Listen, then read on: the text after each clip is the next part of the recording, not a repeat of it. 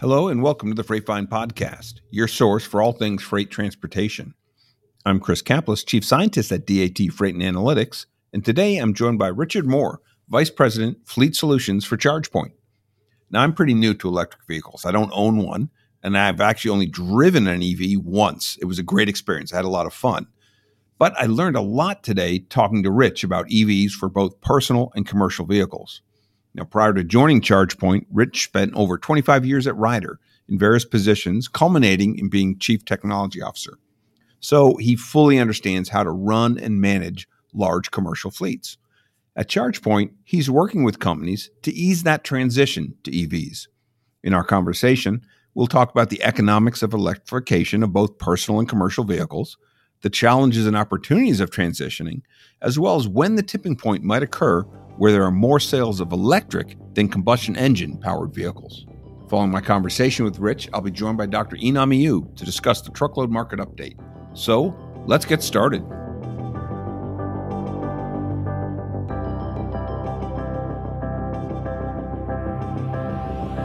Hi, Rich. Welcome to the Freight Find podcast. Hi, good morning. How are you? I'm doing all right. Doing all right. So, tell me about ChargePoint. What does it do, and what what are you involved with there?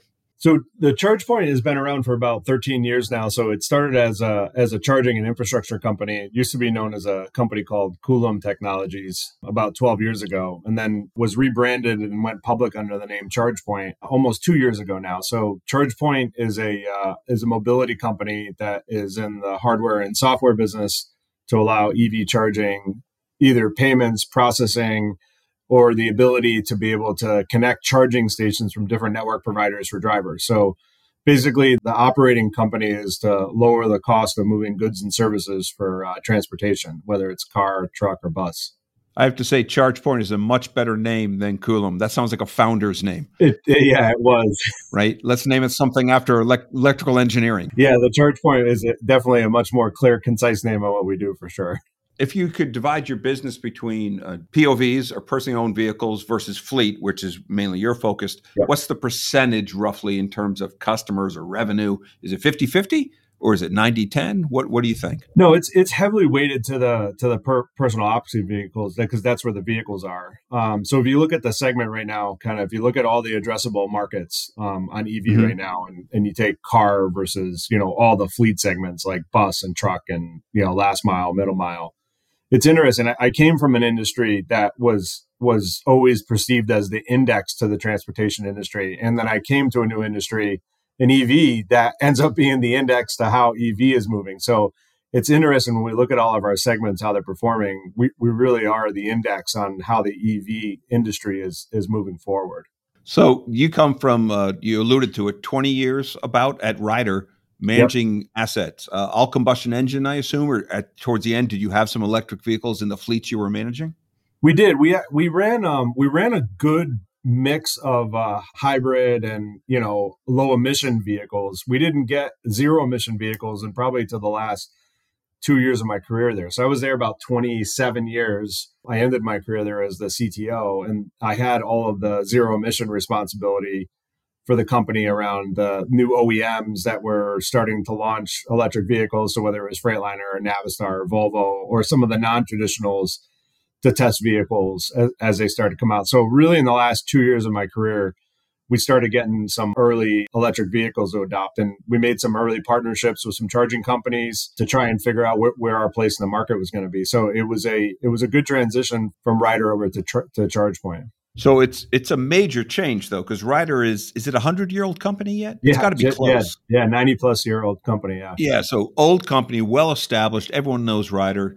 To ChargePoint, which is it's been around for a little while, but still more of a startup. What was that transition like? Because you were at Ryder your entire career, pretty much. Is that a fair? Yeah, statement? I started when I was nineteen at Ryder and wow. um, did did. You got to be at least what twenty seven now. Yeah, I'm, I'm, just just tapping 30 now. So yes, just tapping 30 for the second or third time. Yeah, sure. Yeah, so it was uh it was it was a very unusual transition. I think um the reason why I came to ChargePoint, you know, one I, I fell in love with the management team team at ChargePoint and the way they thought about the business and and specifically our CEO Pat how he was starting to think about the fleet business and and when I was having early conversations with him on on what this could look like from a fleet standpoint you know, th- there's three things that I, I were kind of core competencies that I I always um, kind of base my decisions on for fleets. So you know, fleets are a tough business, you know, in in in North America to adopt right. new technology. I, we went through the ELD change and it was really difficult. We went through the emission change in 07. It was really difficult. You know, then again in 09. So we've been through a lot of changes in in in transportation, and then you know we, everyone got burned a little bit on natural gas, you know, on on uh, LNG and CNG back in the day. So I'm like, I can't I can't go to a company and not have control over the transports, feeling like they were making a bet that might might not pay off. So there were three things that I made sure that were kind of core to ChargePoint, and that's with the fleets of not having to move off existing technology, never leaving their TMS, their telematics provider, their fuel card provider, the core competencies that drives a lot of cost down in that business. I didn't want to have to bring in a software or hardware that would remove them from that. That was kind of competency okay. number one. And then making sure they had the same visibility, access, and control that they did when they were on liquid fuel. So that means, you know, same visibility of on-site fuel, whether it was a kilowatt or a gallon, same access to be able to have driver access and fuel card access and same control being able to understand how your routes are going to come in when the vehicles are going to be dispatched and having that same amount of control around when those vehicles are going to be ready to go so i've kind of from a playbook standpoint made sure that i was never impacting how the business has to change at their core and then providing those three competencies were the things that when i when i decided to come over here those were things that were also important to the leadership team at chargepoint when they were designing software and hardware well, let me let me ask a question because maybe I missed one. Okay, first competency you said is not move off existing tech, so they yeah. don't have to replace a bunch of systems. Second competency was they have to have the same or better, I assume, visibility to access yeah. and control of their assets. What was yeah. the third competency? So those are the so visibility, so okay. being able to see your fleet, where it is, when it when it's ready, what's the status of it, the access, being able to access that information and be able to change it, and then the control having the same control of that fleet they did with you know whether they were wet hose or on-site fuel so those are three things that were that were super important from a kind of running the business the the first one is don't mess with these guys they, they've spent years trying to drive costs out of their business in an ultra competitive business transport is probably one of the most competitive businesses in the us the margins are super slim and and there's you know between regulation between lawsuits, between you know running costs of vehicles. I mean, they, they have enough headwinds without having to deal with something brand new in the industry. So those were things that were really important. So when I first started at ChargePoint, like my first 90 days, you know, I went right to how do I integrate with the fuel card companies faster? How do we get payments, you know, and integrations on the back end so it stays in their ERPs? How do we integrate with the telematics providers right out of the gate so they don't have to have a change in technology?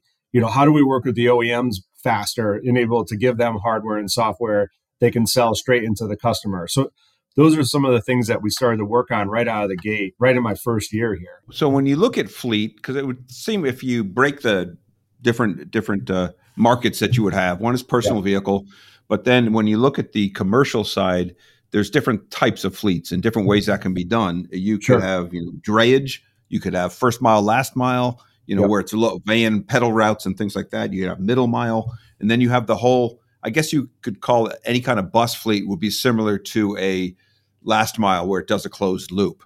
Yeah, it, transit, how, how, school bus, airport operations. Yeah, because they all the thing that I'm I'm curious about all of those and last mile pretty much are a day operation. They don't they come back home every day, so their recharging cycle is kind of set at their home base or do you need them to be charging along the way? No, I mean just like just like diesel and gas, the the vast majority of fleets are, you know, with the exception of OTR, they're all back the same day. I mean, eh, eh, yeah. the yeah. I mean, if you were able to aggregate the entire US freight market with the exception of OTR, everyone's returned to home at least yeah. daily. So when you look at it, you know, that's why like if you look over the last 10 years, really 15 years, you know, on-site fuel and wet hose has become extremely popular, right? And then, you know, aggregated fueling networks, either with WEX or Voyager, you know, one of the big fuel card companies, because you know they're fueling within proximity of where they return, or they're relying on on-site or wet hose to fuel when they are returned. There's not a, ve- a driver in the vehicle, And the reason why, in, with the exception of OTR, is we, you know, drivers have become so efficient.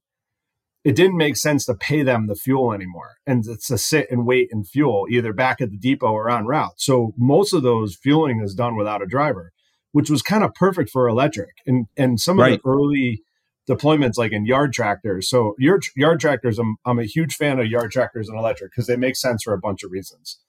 You know, one, right. the, the, the TCO is probably there now. When you look at acquisition costs, T- TCO total total total cost, cost of ownership. ownership. Yeah. yeah, yeah, yeah. So on yard tractors, the TCO is probably there because when you look at the nightmare problems we had as an industry around regeneration on yard tractors, the running cost was through the roof on yard tractors with the last emission change. So you take you take a an application where the vehicle really never leaves the yard anyways.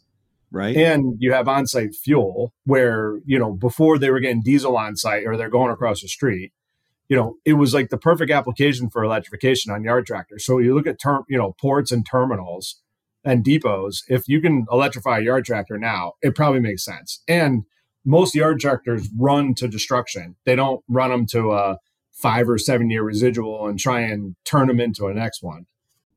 That's that's also the proving ground for autonomous. Correct. Now, do you do you guys play with that, or I guess you don't even need to play with that, do. do. you? Okay, we do. We actually we do a we do a pilot with. Um, there was a release last year with uh, our partnership with Gatik, who's doing some middle mile uh, autonomous.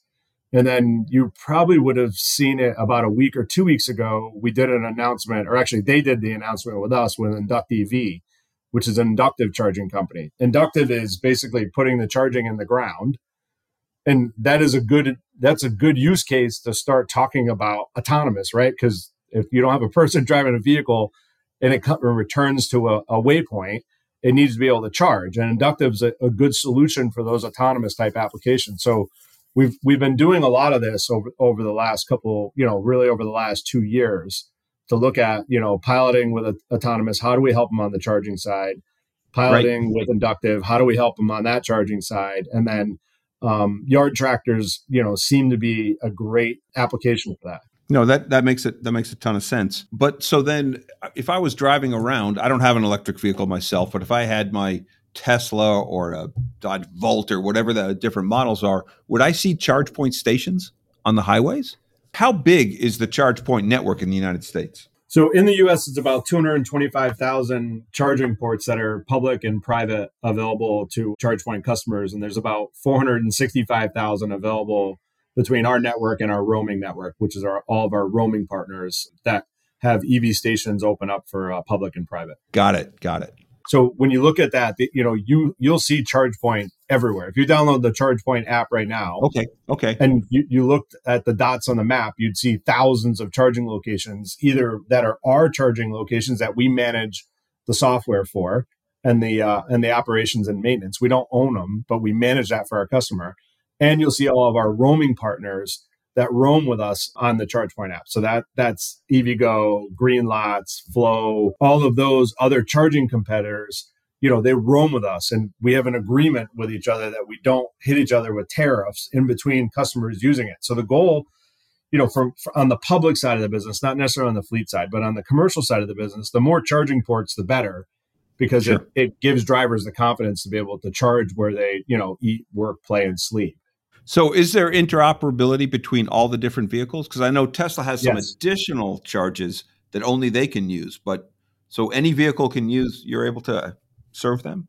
Yeah. So, it, so Tesla specifically, you know, they, have been on their North American Tesla standard for you know in North America for many years.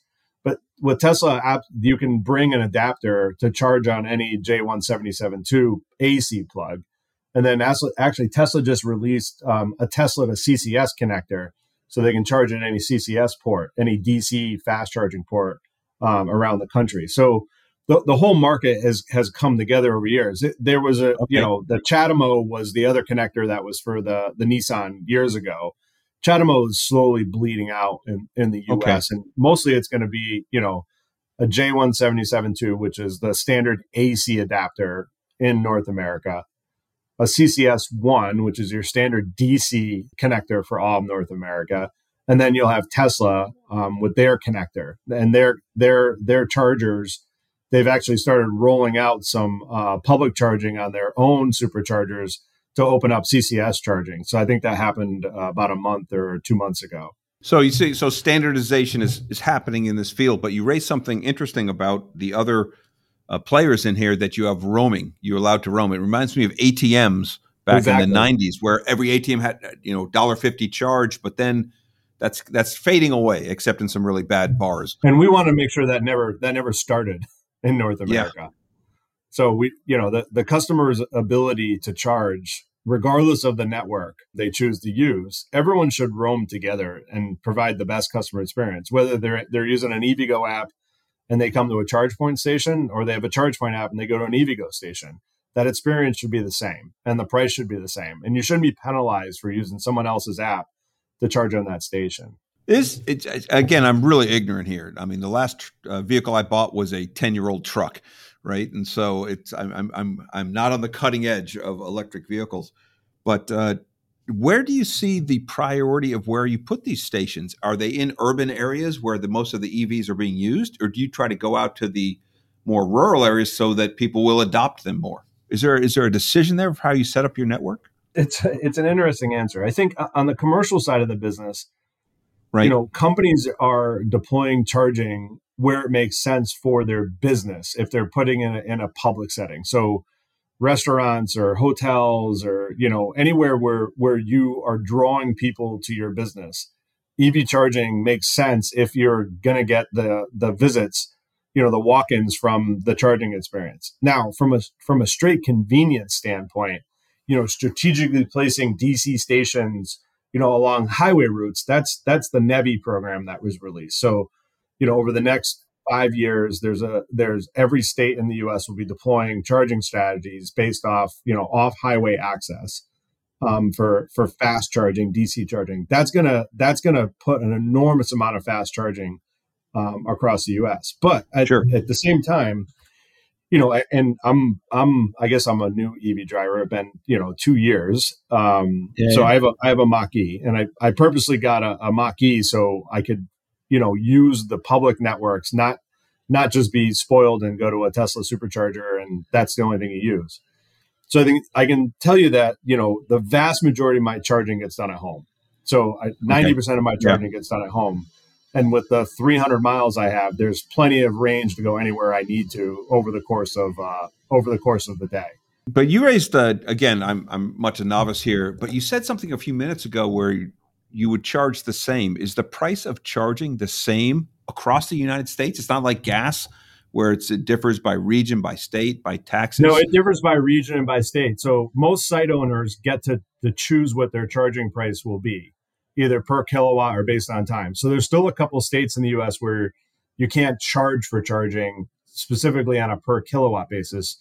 You have to charge really? for time use on that charger. Why? What's the thought behind that? Is that is that something that's in flux still? Yeah, it's just old utility regulations where you know someone can't act as a utility and charge for energy. There, there's some old wow. state laws that that affect that.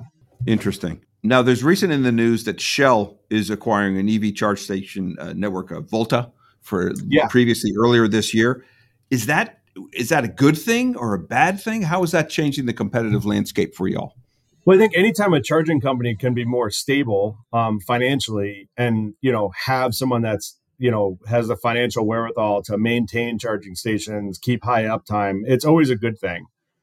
But when you look at it from mix of AC and DC, you know what we see are behaviors of people charge in a 30 minute, you know, kind of 30 minute retail environment. They they want right. wherever they go you know, if it's not, if they're not sleeping there, they're, they're generally in a 30 minute retail behavior. So are okay. you going to get enough energy to justify the 30 minutes there?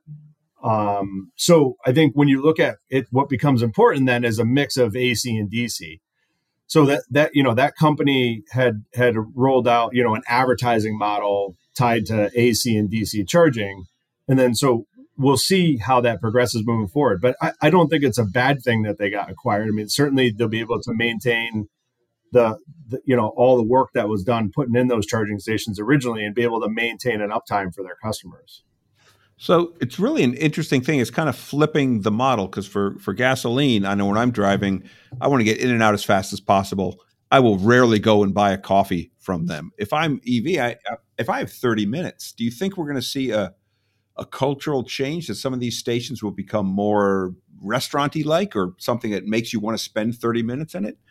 I think that the ones that will succeed long term are the ones that, you know, create a 30 minute retail environment for their customers. So I, I think, you know, it really depends on the, the type of application. So I think there's a standard, right? You, you need to have access to a restroom. You need to have, you know, a lit parking lot and a safe environment. You know, th- there's some kind of some some core competencies with charging that are super important. Aside that, I think what you're going to see years from now are you know companies are going to really embrace on what is the driver experience that they want to bring people into their stores and in that 30 minute retail kind of environment in the future when you do need to charge in the wild you want to go a place where you know you're comfortable you have some type of resources available for you and and you have the charging speeds that get you back on the road in 30 minutes. And the rest you should rely on ac charging because you're to you're to sleep there you're to go to the movies you're to be there for hours or you know you're you're in a place where you're you're going away. So i mean i think from from point a to point b you want to be as most efficient as possible. But when you're there for a long time you want to you want to charge you know slow which is you know slow is the best you know in every situation. I mean definitely at home you know and definitely where you're where you're going to be for many hours. But when you're going from point a to point b you want to be able to fuel at a reasonable rate and get back on the road yeah, so I love it. Is that a technical term? In the wild, when you're not at yeah. home, is that pretty much what that? Yeah, means? you're in the wild. You, you, eh, who knows? It's the un, it's the unknown, right? That when you're in the yeah. wild. There you go. So let's go to fleets now, which is main your main focus. What have you seen has been the biggest hurdles or speed bumps to wider adoption of fleets to electric vehicles? Yeah, I think it's a it's a mix. There's certainly vehicle availability has a big impact. We're, we're seeing really good progress on transit um, right now. Uh, the low no funding was put in place many years ago um, through the Federal Transportation Administration. So, you know, buses, transit buses, specifically in, in North America and Europe, have made really good progress. There's a number of transit agencies that have already um, converted to a portion of their fleet to electric. Kind of step down from there, you're you're seeing yard track yard tractors, you know, whatever you call them, yard tractors, yard dogs, you know, spot sure. trucks, whatever your terminology is we're, we're seeing those, you know, adopt and convert at a high pace because they make sense. They, you know, operationally they make sense. You know, from a cost structure they make sense. And kind of then you go really low from there. Then you you go all the way down to class one and two. You're starting to see that the vans and the pickup trucks, you know, last mile type of spot you know type of uh, rates you know you're seeing that kind of launch now so you're, we're kind of bookending you know the fleet segment right now really really heavy and really really light and then you're going to start to fill in the middle of all the different types of class you know so class three and four you're going to start to see you know cab overs under 14000 pounds come out. Then you're going to jump up to you know under 33000 pounds. And then you, you see all the um, all the articles on the class eights that are coming out either from nikola freightliner uh, navistar volvo you know PACCAR, every major OEM has a class 8 vehicle or has a roadmap to multiple class 8 vehicles. Yeah, yeah. yeah. So they're kind of meet in the middle. It's really interesting to see the segment how it's coming together. You know, I, I bought a company about uh, about two years ago now, or about a year and a half now. I bought a telematics company out in Amsterdam called ViriCiti, and they specialize in the bus segment. Um, so when I first got the charge point, it was a it was a very attractive company to look at because they had done some really interesting work on tying bus telematics together with charge management systems with depot operations. So, you know, you take one of the oldest industries in the US, the transit area, right? You, you, start to bring new technology in there. They did a really nice job of bringing that together for the transit agency. So it's it's worked out really well on the transit side of the business. That must be a totally different market because that's everyone. Are there any private transit companies in the United States anymore? They're all mainly local oh, government. Oh, Europe, right? Europe, you have some PTOS, but in U.S. they're they're all owned by the owned and run by the municipalities. Yeah. Yeah, it, it makes sense because the economies of scale are there, and having multiple ones. I mean, it used it started that way. Yeah, not knowing anything about transit when I came over from from Ryder to here, it, it oh was oh it was super interesting to to get to know these folks in this industry because man, they have this dialed in. As far as maintenance and uptime, I, they run this thing like a well-oiled machine. Eh, you know, as far as keeping those, because they got to keep those buses in place for you know 12 to 20 years in some cases. Right. So I mean, right. you talk about spare parts and training, and on-site technology and the way they have to keep the uptime on the vehicles. It was really impressive to learn about that business and and really how similar it was to the heavy duty trucking business where you know where obviously where I came from. Yeah, and they have a whole bunch of other challenges there as well. And if you look back at history, and look at how uh, subways got installed in Boston and New York around the turn of the century, uh, previous century. There's a lot of things because they were all a bunch of private companies that eventually right. had to all come together, and there were no standards, any of the stuff. And there's a lot of parallels I think you can make between AV and EV and that adoption rate. We'll see how it how it comes along. But do you so do you find yourself trying to be a, a proponent to companies to say, hey, you need to convert your fleets? uh, to electric vehicle, and then by the way, you, we can help you with charging points, or are you on a different way of doing it? That's definitely not my role. I don't okay. want to tell companies what to do. Um, you know, they, they all are moving in. So you, you look at kind of the transports from kind of in a macro environment right now. There's uh-huh. really three kind of pressures for these companies for the most part on why they're why they're starting to transition. They're either getting pressure from their board they're getting pressure from their boss or they're getting pressure from their customer or all three. So when you kind of look at what what is the what is the reason they're starting to transition it, you know esg is a major part of it of course. But none of the transports that i know are going to w- willingly make a bet for no reason at all. Absolutely. When they're when they're getting when they're getting now over the line and it's become someone's job to adopt a new technology my role is to make sure they don't get they don't get hurt in charging infrastructure and software. That the stuff works the way it's supposed to work that they i don't disrupt their business. And then all i want to happen is if they whether they bring in one truck or five trucks i want to make sure they're as successful as possible so they don't run into a problem where they feel like they made a bad decision. So you know i our job is to work with the oems to make sure the vehicles and the chargers have interoperability together our job is yep. to work with the customer, making sure that the pipe gets in the ground as as cost effective as possible. We'll make sure that they take advantage of any grants or incentives that are available to them as an organization, and then we'll supply them with hardware that is upgradable and repairable in the field that never has to be ripped out of the ground.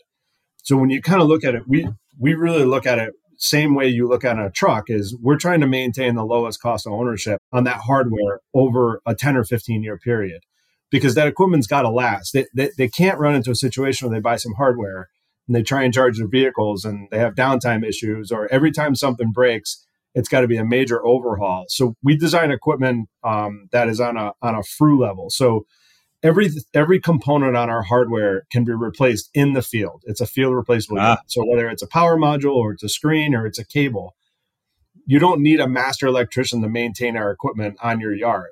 So some of the transit agencies, we teach them how to be self-maintainers because eventually they're going to maintain their own vehicles. They're, well, they maintain their own vehicles. They're going to want to maintain their own equipment.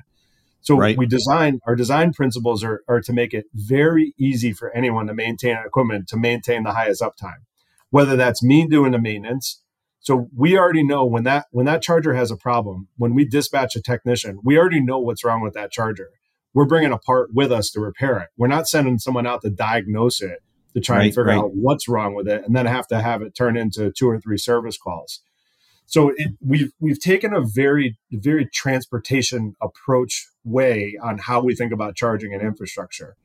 You want to know yeah. what are your common faults, what are your fastest moving parts, how do you repair those parts, and then what are your standard repair times on those components. So uh, you mentioned three constituencies that are forcing a lot of this: the board, your bosses, and your customers. And that that's a story I, when I talk to anyone who's involved in ESG stuff, yeah, or DEI. It, that's where the outside pressure. What yeah. about from the drivers? Is the, are the drivers a negative force or a positive force to adoption to EV? For definitely a definitely a positive force. Did that so, surprise and, you? Um, not really, because I, I, guess I'm a little bit. Um, I, I had a I had a head start. I, we did an early EV pilot. Okay, man, almost ten years ago up in Boston with a with a major customer up there, and they got was that with Staples. Uh, actually, it was with WB Mason.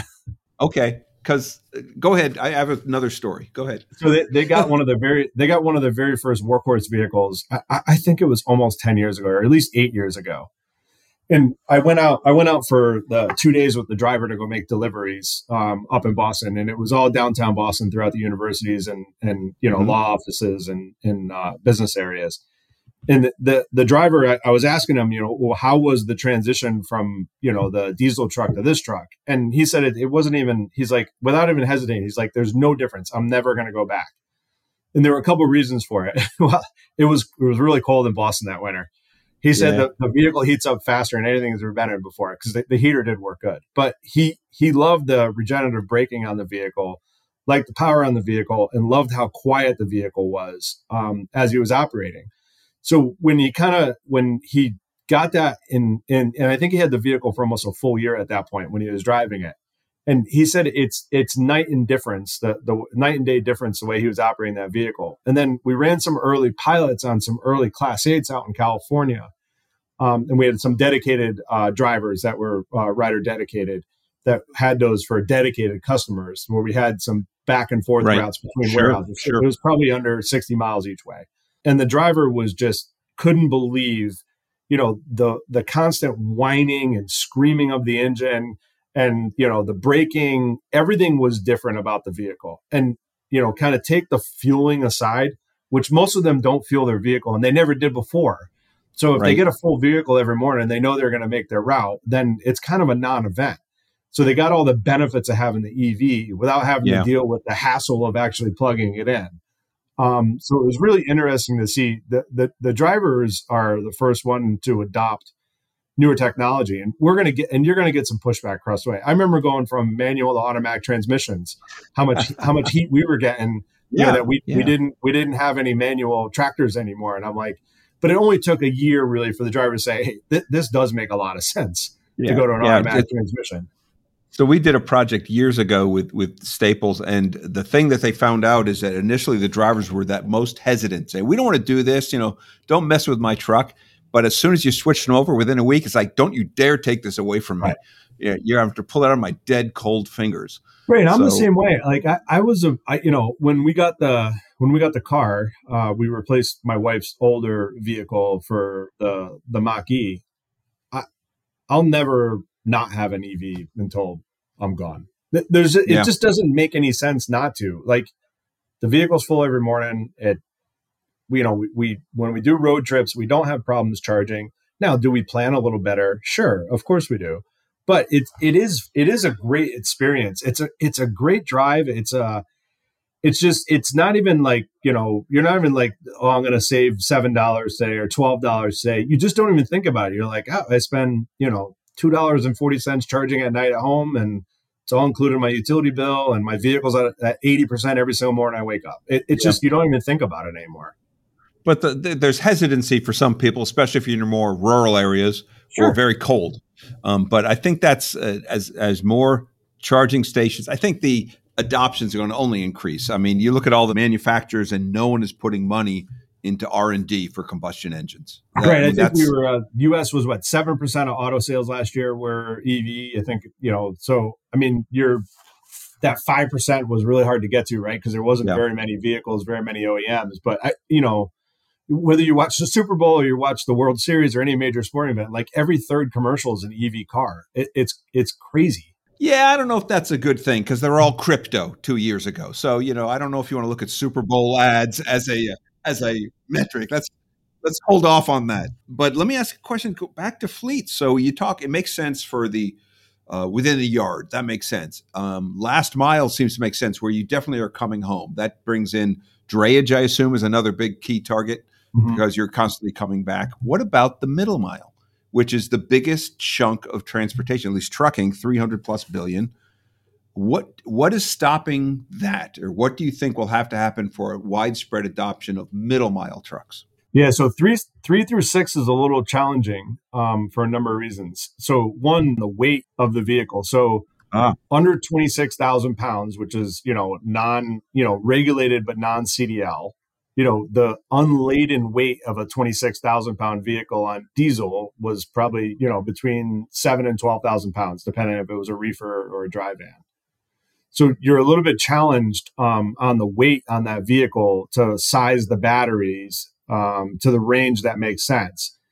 over 26,000 pounds, so 26 to 33,000 pounds, you know, class B, you know, when you're running a 33,000 pound vehicle, your unladed was typically 12 to 14 to 15,000 pounds unladed.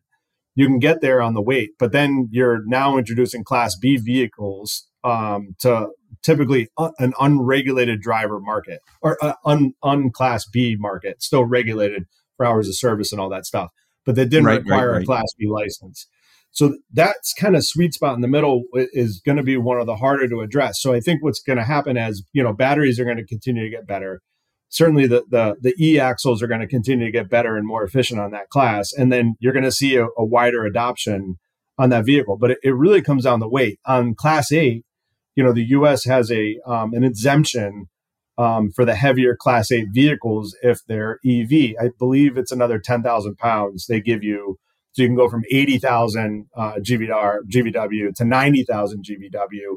So you can add another 10,000 pounds. So you can get, you can claw back the weight of those batteries. Yeah. Is that new? Is that new? So we're, uh, I think it's because, been in place for a couple, I think it's been in place for a couple of years now, the, the 10,000 pound exemption for class eight because because the funny thing is you're trading off two very different things. I've been on yeah. um, size and weight committees uh, as an advisor for the government, and I'd rather go through uh, waterboarding than sit through another meeting like that because to increase the weight or add an axle, you get, you know, mothers against big trucks, you get the rail, everything opposed to it. So I'm shocked yeah. that they were able to add 10,000 pounds because you're trading off theoretically safety because the heavier the truck, right, then, you know, the more damage that it can do. That that's yeah. I, I was not aware of that. That's do you see that as helping the adoption? Has it helped? It seems like it's still pilots at this point for the Class 8.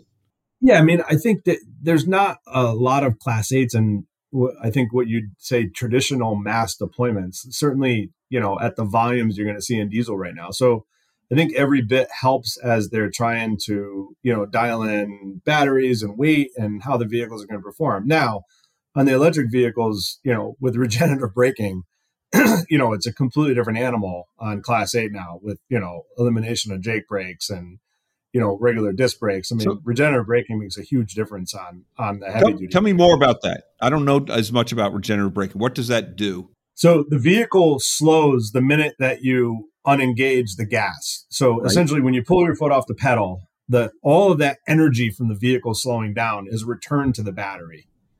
So okay. it's it's yeah. it's it not only slows the vehicle, but it returns all that energy to the battery and it improves the efficiency of the vehicle. So, in you know what we preach on early fleets is one pedal driving is the is the healthiest way to drive for the driver, for the vehicle, and for the efficiency. So mm. that means you know, and and most EV uh, car owners make that transition fairly quick, right? You hardly ever touch the brake. The vehicle just slows naturally because of the regenerative braking. So whether you're coming to a stoplight or you're going down a hill or you're, you know, you know, pulling into a parking lot, the vehicle just slows. That over onto the heavy duty side, you you would have gotten that on, you know, the old engine brakes on the Jake brakes, right? The, right, the two right. four Jake brakes. That that was the the premise behind that was the exhaust was returning back into the vehicle and slowing the slowing the truck down. So it's much more it's it's much more efficient on EVs, um, especially on the medium and the heavy duty side. Makes sense. Makes sense. Let me ask about just electricity in general, um, because as I was looking at this, I was talking to some people from a major CPG manufacturer who are going through the electrification process of their fleet as well. They do a lot of uh, direct store delivery, and they mentioned something that the diseconomies of scale for buying electricity, which I thought only existed in full truckload. Where if if I buy more on a lane, I might end up paying more per unit because you can't stockpile it. Electricity is right. the same if you want to just buy a lot all of a sudden, you pay more per whatever megawatt or whatever you, you do. Does that affect the strategy? Yeah. So demand demand charges are, are, are a penalty for not appropriately planning your, your energy use or your energy. That's one way of saying. So the utilities, it's utilities say basically you you you went over your allowance you know that that you told us you were going to use and you will pay a demand charge because you know with the utilities it, it's it's important for the utilities to understand what energy is needed in within their network so they can plan right, accordingly right. for their energy load So the way to mitigate that is is have demand charges for individuals or companies that exceed that in spikes. So the the utilities have plenty of energy. They, they, they all, I, I haven't, I, you know, two years of working on this now and working with hundreds of utilities. They, they have an unbelievable amount of information on how much demand that they're going to need, you know, within a within a service area. If they had better visibility to demand that was coming, they'd be able mm-hmm. to plan for that demand accordingly. So the the biggest thing for utilities is getting that visibility. So the way to avoid demand charges is we have software that will basically set a hard cap on that site. So whatever okay. the, the hard cap's 200 kW or 300 kW. We'll never allow that site to go over that that demand cap. So we, we set kind of the hard deck on that. So basically, we'll protect the customer from that and we have a distributed charging solution that allows you to share charging from one to another to another to another to another. So that the energy okay. can roll from vehicle to vehicle. And I don't have to worry about just prioritizing one vehicle in one spot. I can prioritize that same vehicle in any spot. So whether they park in, you know, spot A or part spot Z, the charger recognizes that vehicle is the one that needs to be prioritized and it'll it'll move energy to that vehicle without throwing the whole site over the demand cap on that site. So hard to do, hard to do in public because you have to throttle. But in private behind the fence, you you can you can plan your charging, you know, based on your entire fleet. So in, in public settings where you need 150 kW and the next car pulls up, you're not going to throttle. You're not going to tell that car, well, you got to wait 15 minutes, right? Or you're going to have right. to fuel. If there's two spots available, you expect both spots to be charged at, at the rate that is advertised. So you have to do that a number of different ways. You can either bring in a microgrid and you can you can shave that demand by having battery storage on that yard. So saying don't go to the utility to get that extra peak. Take it from the microgrid and combine it with the utility so you can you can flatten out your curve of electricity or you have to throttle the site.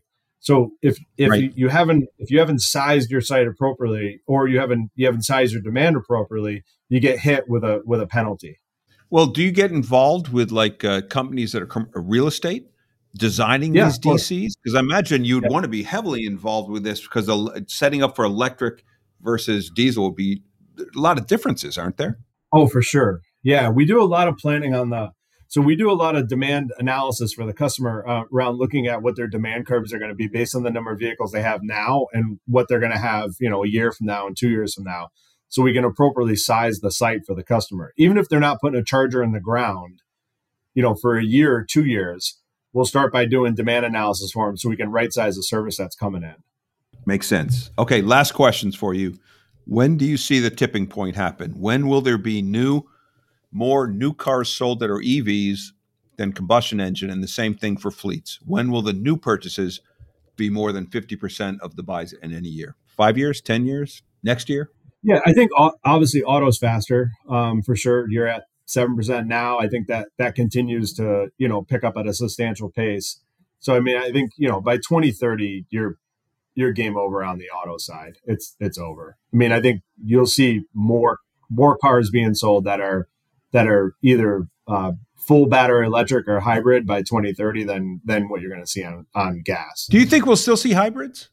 Or are those like those kind of mixed things? I think you will. I think you know. I, I think it's a weird. It's it's a weird technology to kind of have yeah. a gas engine and a battery at the same time. But I, I think you know some of the auto manufacturers feel like people want that flexibility, and it's interesting because you know you're kind of not you got one foot in each technology so you still have the pain associated with a with a you know a gas yeah. car with oil changes and services and and then you get you know none of the real benefits of having an electric car which is you know it's with the exception of being full every morning but with a limited range. So i think you know you, you, i think people will get more confident as the technology yeah. gets out and gets better. And and also price point's a big deal.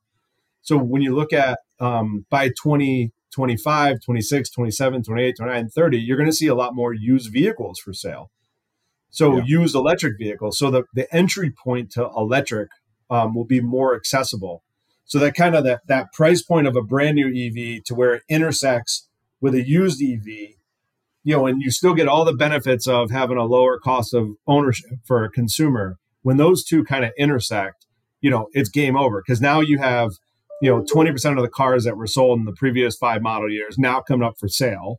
So now right. you have a, a big a big group of used vehicles coming in. It makes it much more accessible. Do, do, do people hang on to EVs longer, or is it too early to tell? Is the market too nascent? I think it's too early to tell. I think they're they're made to they're made to hang on to them for longer. That's for yeah. sure. You know, when you look at it, you know, especially when you look on the heavy duty truck side, you know, yeah. most of the industry on the heavy duty truck side did not run to destruction. So it was not UPS and FedEx and the post office where they run vehicles until right. you know they essentially they get crushed, right? So that that's a run to destruction methodology. Food and beverage companies, you know, on the on the beverage side run to destruction. Yard tractors run to destruction and then a lot of the of the parcels uh, delivery companies run to destruction. That is like the perfect application for an EV because you should run that all the way to it. You know, it there's no residual life left on it, and and it's fully it's fully cooked. So what will be interesting when you ask me the adoption on the heavy duty side, the adoption on the heavy duty side will pick up when when transports have confidence in the residual of that vehicle that it's going to be worth five years from now they can predict what that vehicle is going to be worth five years from now. So on a diesel truck, if I go out and buy a $160,000 tandem axle day cab, I can bet you within $5,000 what that residual is going to be five years from now. Given any type of economic situation, I will get within five to ten thousand dollars what that vehicle is going to be worth. We know where the residual is going to be. There's tons of data in the in the freight industry and the transport industry predict that. When we can get there on electric vehicles, medium and heavy, then it's over. Because then you know you can make a bet on that equipment on what you're going to do and on that investment you're going to make. Because these are big capex decisions that companies are making. Absolutely. Absolutely. And they've made some some bad decisions. We talked about natural gas and so yeah. there's been a lot of exploration. But it's funny you mentioned the hybrid. That reminded me of like when switching to landlines uh, when we had landlines I, I, my wife we have two houses uh, one, one like a weekend place? We don't have a landline anywhere. I haven't had a landline in the house for 15 years.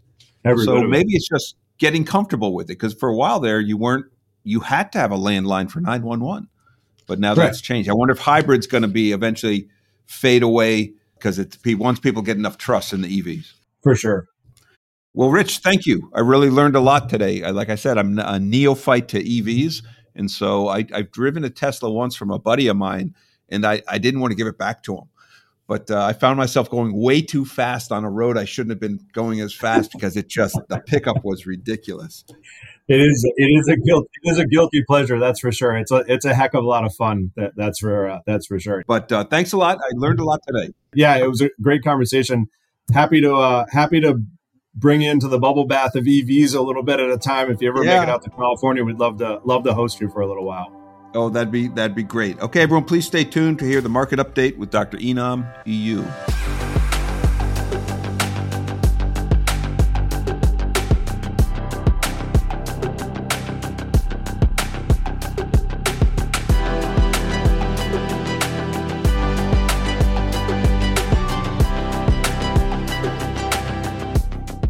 Welcome to the Over the Road Truckload Market Update for May 18th, 2023.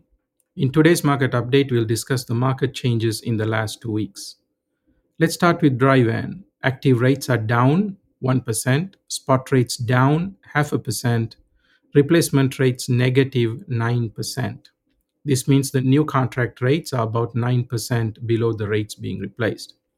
On the temp control side, active rates are down 4%, spot rates down 3%, and replacement rates negative 13%. Intermodal active rates are down 4%, spot rates flat, and replacement rate is negative 5%. Finally, on the flatbed, active rates are down 6%, spot rates flat, and the replacement rates positive 3%. So it seems like the market is still soft and staying soft. What do you, what do you think's happening? Yeah, I think that the, actually the contract rates are you know quite steadily dropping. Uh, and mm-hmm. it's not too much off from uh, you know anecdotally we are hearing from our our shippers. Uh, I think at this point in time, the contract uh, carriers are trying to keep you know keep the business uh, so that there is no churn uh, from their side that they have to deal with. So, so we're still in an inverted market with spot below contract. But how is the gap doing? Is it is it getting bigger or is it starting to shrink? It's still holding uh, around the same. It's about 40 cents on the van side. Uh, so the spot's cheaper 40 cents uh, than the contract, and uh, on the reefer side, it's about 55 cents. Uh, spots below contract. Which is going down faster? Enam is is are the active rates going down faster than the spot rates? Are they both going down? It seems like uh, demand is falling faster than than capacity. What's going on there? You think? I, I think demand ha- is having an effect as well, especially because by this time we are generally it picks up. Uh, it, it doesn't mean that mm-hmm. it's not picking up in, in certain industries it's picking up uh, like the you know the DIY projects kind of areas it's picking up uh, but generally overall it's it's very very sluggish demand so i think um, with that the, the capacity that coming in i think is cannot hold uh, so i think but from rates wise both are dropping spots are dropping as well as contracts dropping and it, does it seem like they're dropping at the same rate, or is either one of them slowing down at all, or is it still pretty much steady state from previous weeks? In this this time's update, I'm seeing spots slowing down a little bit more than contract, whereas contract is just uh, on a on a you know sliding scale. It's just coming consistently down. Got it. Okay. Last question. Fuel. This is a, a, a bright light, right? First time that fuel dropped below four dollars a gallon since the the uh, invasion of the Ukraine. What, what's going on? Yeah, I think. Uh, I mean, I think it's a it's a good welcome uh, for the shippers as well as uh, even for owner operators who are you know who get you know uh, caught in the in the broker um, uh, in between. So I think um, overall, I think it's good news for for everybody to to be uh, paying about 45 cents uh, per mile after a long time where we were almost paying 78 79 cents uh, at the peak. Right. All right.